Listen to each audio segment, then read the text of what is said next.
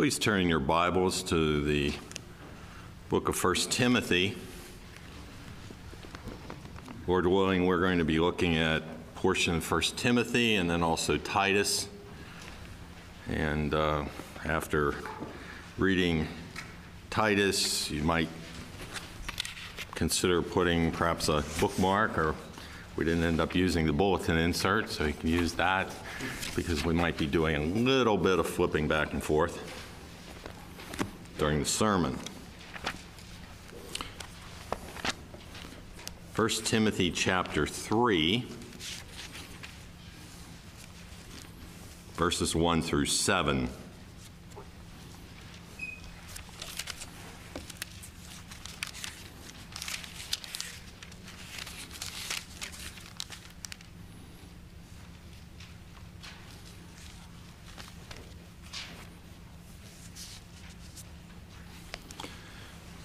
This is a true saying if a man desire the office of a bishop, he desireth a good work.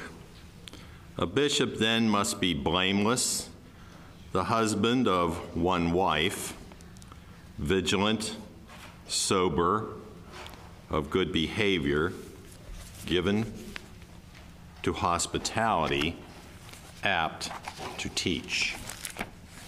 Not given to wine no striker, not greedy of filthy lucre, but patient, not a brawler, not covetous. One that ruleth his own house, having his children in subjection with all gravity. For if a man know not how to rule his own house, how shall he take care of the church of God? Not a novice, lest being lifted up with pride, he fall into the condemnation of the devil. Moreover, he must have a good report of them which are without, lest he fall into, repro- into reproach and the snare of the devil. And then let's turn to Titus chapter 1, verses 5 through 9.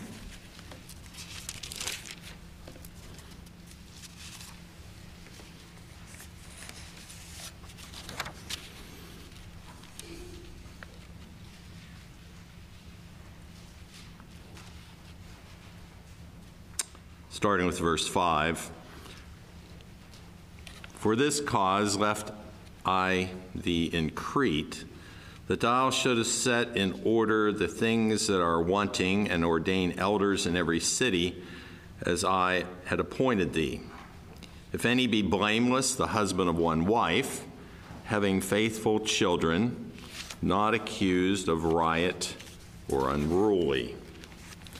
For a bishop must be blameless as a steward of God, not self willed, not soon angry, not given to wine, no striker, not given to filthy lucre, but a lover of hospitality, a lover of good men, sober, just, holy, temperate, holding fast the faithful word as he hath been taught, that he may be able to be able by sound doctrine both to exhort and to convince the gainsayers.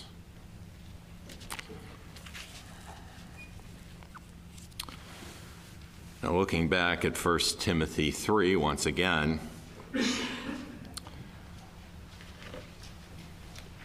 if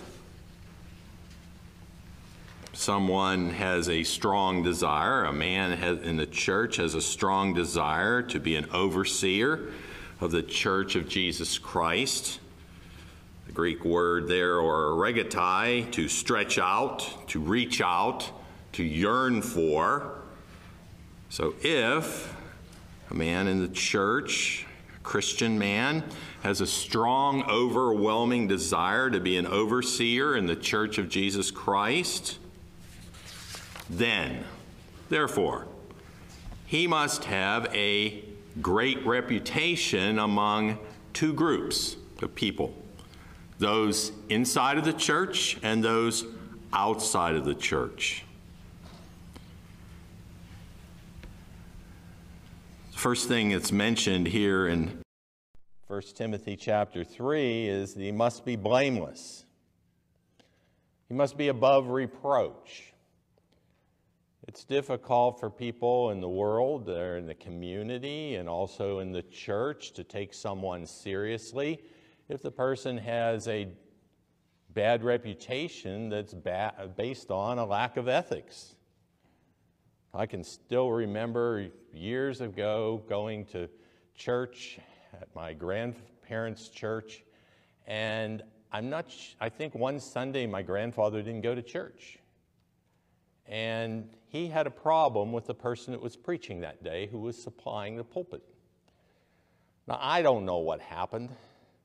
I guess uh, both these people are figure long passed away. I know my grandfather is. And the reason why he didn't want to really listen to this guy is because he had done, this man had done work on his roof, I believe, and he had shown himself to be dishonest. And it's very difficult to pay attention to somebody, and let's say on a Sunday morning, if he's preaching or teaching, if you know that the person is a crook, somebody that is not a godly individual, perhaps. And so it's very important that whoever is chosen, that that person has a very good reputation. Now, this qualification of blameless may be the heading for what follows. For example, in what ways should he be blameless? And we see first the husband of one wife, faithful to one's wife. Other women don't distract him by catching his eye.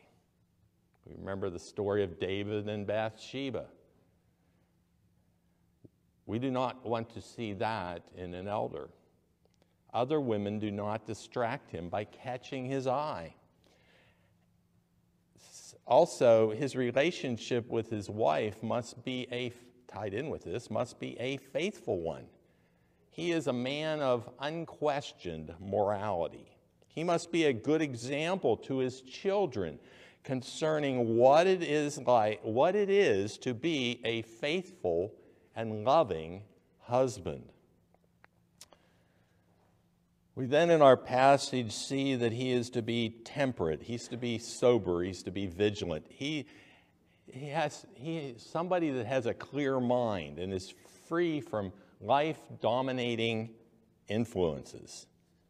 His pleasures are not primarily of the senses, but those of the soul. He is not given to excess. He is biblically well balanced. We also see the attribute of being self controlled. Not a person who seems wonderful until he's under pressure.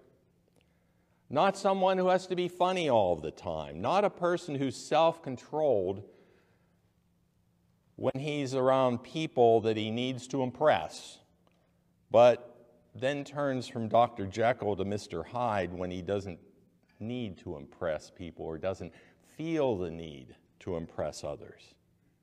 He's able to be trusted to keep things confidential since he has mastery over his mouth. He's not controlled by sudden impulses. He is always willing to listen to others and admit when he is wrong. To admit when he is wrong. He is continually learning from Scripture and he's a good shepherd of people. And then in verse 2, we also come down to of good behavior, which is our fourth point here. Of good behavior, respectable. Someone who does not act one way in church and then explodes at the person at customer service at Walmart for not performing up to his standards. He does not act like a bully while driving a car. Neither does he practice road rage when people get in his way. That person in front of me is just not going fast enough. I've got to get from point A to point B, and why doesn't he get out of my way? Move it, come on. That is not the way he is supposed to act. Of course, children pick up on that too. He is someone who recognizes that God is in charge of everything and acts accordingly. He is a person of moral strength whose virtue shines through. He does not bring shame upon the church by unrighteous acts. He's, he's a walking advertisement for what the Christian life should be. So far, we have a bishop must be blameless, the husband of one wife, vigilant, sober, of good behavior, given to hospitality, hospitable. If the man does not practice hospitality before he becomes an elder, what makes you think he's going to practice hospitality after attaining the office of an elder? If he is someone who never seems to have people over to his house, don't make him an elder. There are men, I see this, on, you can see this sort of thing on Facebook in one way or another. There are men who know a lot about Scripture and theology, but they have an obvious flaw. They just don't like people. They look great on Facebook, but they seem to thrive best when left alone in their basement. Apt to teach. He obviously has a love of teaching and preaching and the ability to go with it. Now, some may not have the ability to preach, but at least an ability to teach. This does not mean that he has to be a great preacher or teacher, but he has a track record of being excited to be able to pass on biblical truths to others and to be able to communicate those biblical truths. He knows his Bible, and he has an extended track record of reading his Bible regularly and in generous portions. He has experience leading his family in family worship, which is one of the places he has practiced and improved his teaching skills. Now let's turn over to Titus, a portion in Titus Titus chapter 1. There's a lot of overlap between Titus and Timothy here. Looking down at verse 9, Titus 1, verse 9, holding fast the faithful word as he has been taught, that he may be able by sound doctrine both to exhort and to convince the gainsayers holding fast the faithful word. He knows the word of God and lives out the word of God. He recognizes the difference between subjective opinions and objective biblical truth. And he's willing to die, if need be, for biblical truth. Another way, another way of saying this, he knows what hill is worth dying on.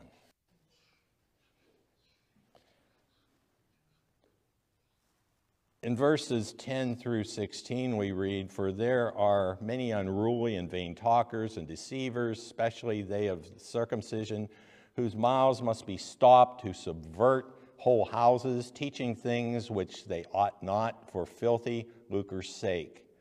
One of themselves, even a prophet of their own, said, The Cretans are always liars, evil beasts, slow bellies. This witness is true. Wherefore, rebuke them sharply, that they may be sound in the faith, not giving heed to Jewish fables and commandments of men that turn from the truth.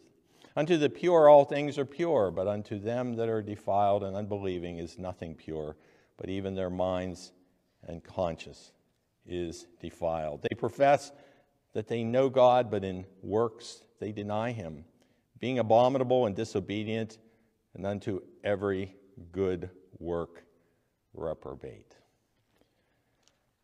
So willing to and able to confront sinful people.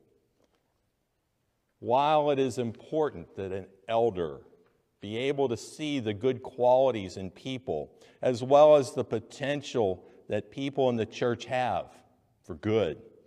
It is also important that he's able to see bad qualities in others and help, and this helps him recognize potential problem people and potential enemies of the church. Sin must not be ignored, whether it be in the community or whether it be in the church, even if it means that the people in the church remove him from office for courageously speaking the truth. Many an elder has been removed from his position for standing up for the truth and against error. The elder must be willing to give up his position for the truth, whether he is a teaching or a ruling elder. This can be especially difficult for a teaching elder whose livelihood depends on the salary that he receives from the church that he shepherds. Now let's get back to Timothy. 1 Timothy 3 3.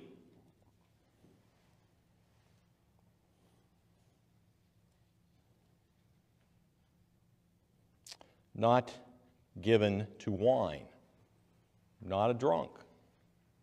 If he does drink, he knows his limits and never goes beyond them. Not a striker, not given to blows. On the contrary, he is gentle and peaceful. He doesn't have a figurative chip on his shoulder, daring others to knock it off. Ch- knock that off my shoulder. Just, I dare you he realizes that his fists are only to be used as a last resort for self defense, not a method for showing how manly or how macho he is. Not greedy of filthy lucre, not a lover of money, not the type of person who selfishly demands big raises, which then split the church in two. He is able to shepherd without monetary distractions and maintains biblical focus. We do not need elders who are tempted to make decisions based on how it benefits them financially. We also see in verse 3 that he's patient. He is humble and meek. He keeps his strength under control and recognizes that his responsibilities as a spiritual shepherd far outweigh what he may feel like doing or what he may feel like saying. This does not mean that he never stands his biblical ground or that he is a doormat. Being humble and meek does not mean that he's weak.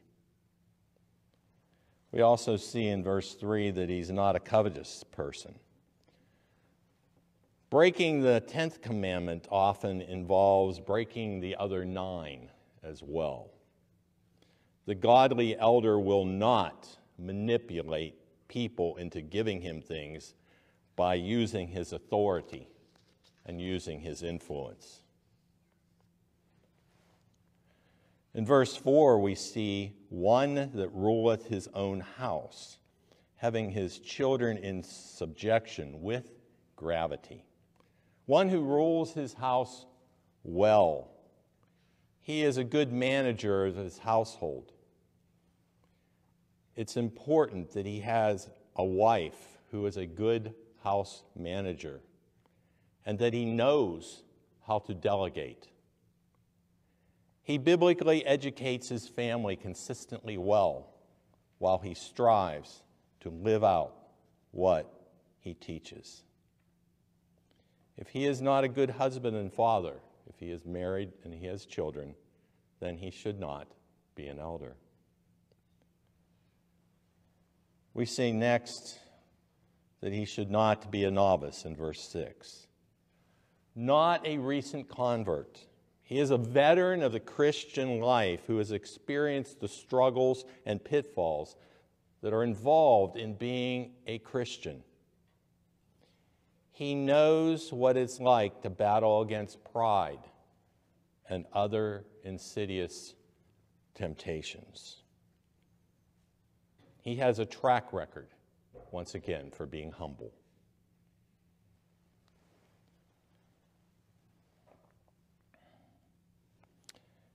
Not a novice, lest being lifted up with pride he fall into the condemnation of the devil. Verse 7 Moreover, he must have a good report of them which are without, lest he fall into reproach and the snare of the devil. He must have a good report of those that are on the outside of the church. He has a good reputation among not just the saved, but the unsaved. How do you, as a church, expect to reach the lost? If the elders of the church have a bad reputation in the community, of course, it's the Holy Spirit who saves. But someone an elder should have a well earned, good reputation wherever he is. Now, that doesn't mean that someone may, there may be people that speak out against him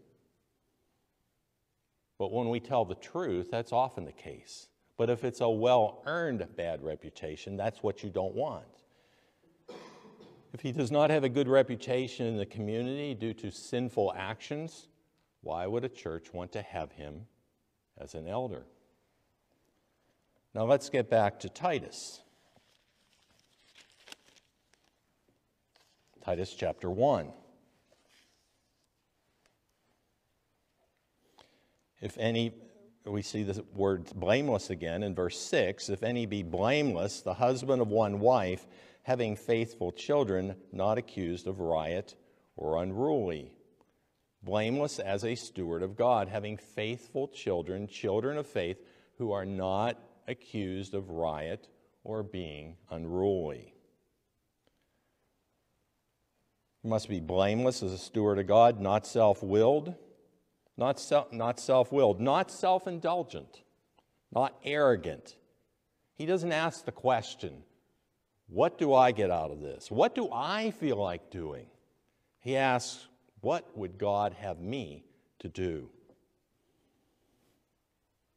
He's also a lover of what is good. He does not reward evil and criticize good. We live in a world where good is criticized bad is rewarded.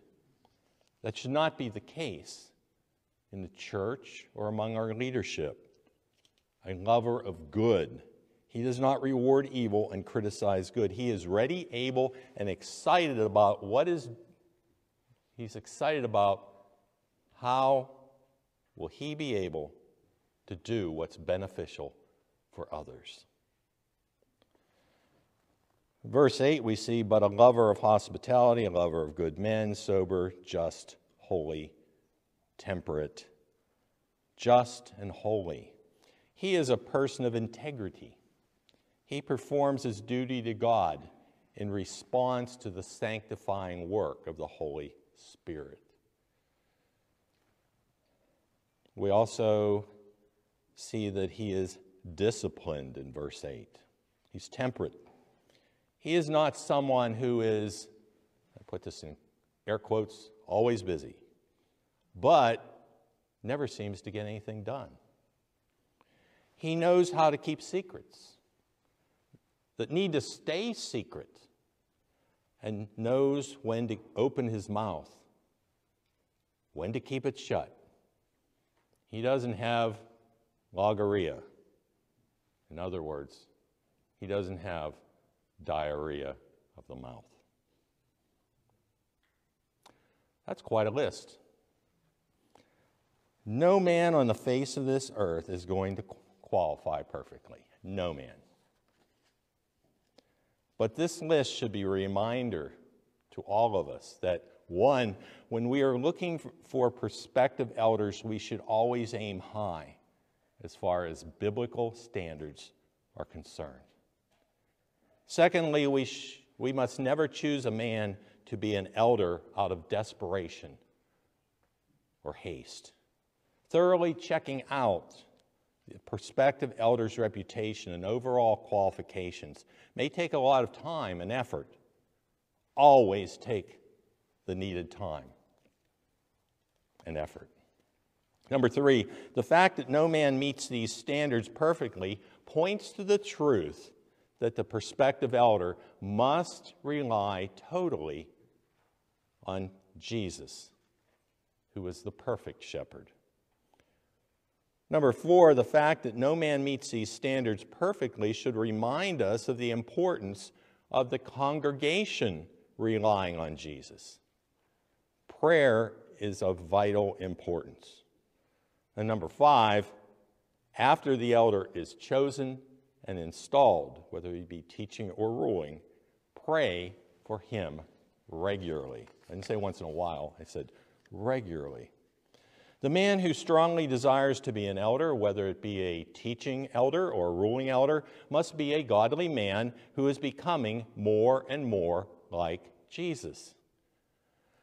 I like to compare these descriptions of the godly elder to what most of us should want as an earthly father someone who reflects the communicable attributes of the Heavenly Father. Now, not all of you may understand the word communicable, but basically what comes down to this is that God has attributes that are both communicable and incommunicable. Now, you don't have to concern yourself with the incommunicable ones as far as your own personal uh, traits are concerned. Incommunicable means things that God does not, communi- does not uh, pass on to us in any way, shape, or form. We, we do not strive to be everywhere. Sometimes we may act like it, but we do not strive to be everywhere at the same time.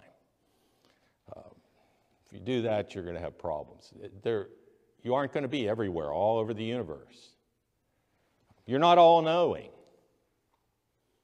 Those are incommunicable attributes. Communicable attributes are ones that through the work of the Holy Spirit we should more and more attain to. These are attributes of God such as holiness, love, justice, and wisdom. So, putting that into our sentence, I like, uh, as I said, I like to compare these descriptions of the godly elder to what most of us should want to have as an earthly father someone who rec- reflects the communicable attributes of the Heavenly Father, like holiness, love, justice, and wisdom. These are not traits that you automatically pick up just by going to graduate school, seminary, or Bible college, any more than spending four years in a garage turns you into an automobile. Biblical knowledge is most definitely required, but biblical character is most definitely required as well.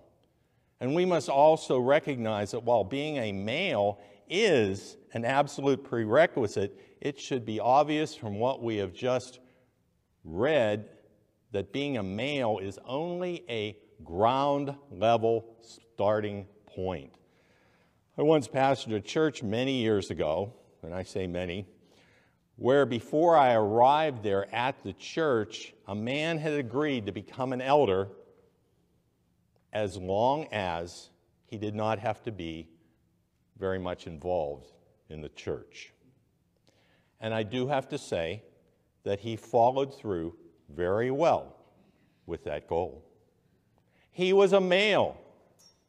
The church wanted to have a male as an elder, and that is what they got a male. We must never encourage someone to consider being an elder because he's a male and we need someone for the position. We should want someone who is already flourishing as an elder in his home, as a godly husband and father, if he has been blessed with children. If the prospective elder is married without children, then he must be a godly husband who is making it abundantly clear by what is in his head and his heart, as well as how he serves the church, that this man should be an elder. If the prospective elder has not been blessed with a wife, his life is screaming out, This is the kind of man that godly parents should want their single daughters to marry. I don't remember all the details of the following story. I read this story some while back. And I don't pretend that I have all the story right, but years ago, a married couple and their daughter found a Bible. I think it was on a camping trip. And as far as getting the Bible back to the owner, there was no identification on the Bible except for Sam. But the parents were so impressed by the notes that were written in that Bible that they prayed that God would send someone into their daughter's life who was like Sam. Years later, God sent a young man into their daughter's life who was like Sam. Sometime after that, the four of them were in the couple's attic. They may have been looking through, through boxes of books, and out fell a Bible. And you could imagine the excitement of that young man as he saw his long lost Bible. You see, God not only sent the young lady a man like Sam, God sent her Sam. The point of this story is to say that this man's Bible screamed out the owner of this Bible is a godly man. The owner of this Bible knows his Bible and lives his Bible. So, whether that prospective elder is married with children, married with no children, or single, the prospective elder's life screams out, Godly man, both inside and out. A man who has shown that he has the qualities of being a good shepherd. A good shepherd loves his sheep, knows how and is willing to use the tools of the trade, and loves his God who has given him the required gifts and abilities, as well as his love for the sheep. He knows the Word of God, lives the Word of God. He has an overwhelming desire to be an elder, and the people of God are clearly able to see that he has the godly character as well as the gifts and abilities to be a wonderful elder. He models godly behavior both inside and outside of the church. He is willing to admit when he is wrong, but he's also willing to do what it takes to make things right, to repent and make things right when he has hurt someone. He knows his Bible, he lives his Bible, and has a great desire to disciple, to disciple others. As you look for a pastor, you should look for the attributes that God has told you to look for a man of biblical faith, a man of biblical character, and a man who enthusiastically loves Jesus. Let's pray.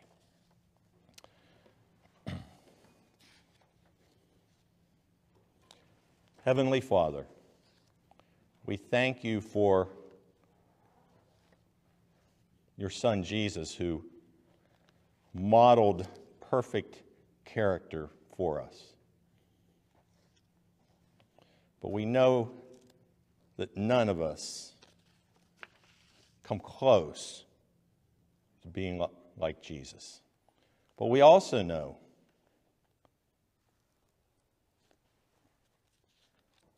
that you have requirements for your leaders. You expect them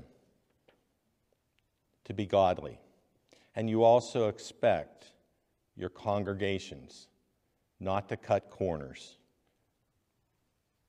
not to make exceptions because we need someone on the ruling body right now. Because if we do not, then fill in the blank. We pray that this church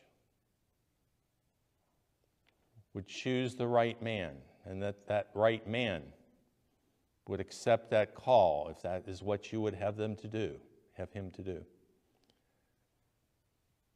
This is not an easy task, either on the part of the congregation or on the part of the prospective elder, whether he's coming as a pastor or whether he is going to be a ruling elder within the body. We pray that you will raise up more godly men so that our churches would be led by people of character and people who know their Bibles, not just because it's in their head, but because it's in their heart as well. In the name of your Son, Jesus, amen.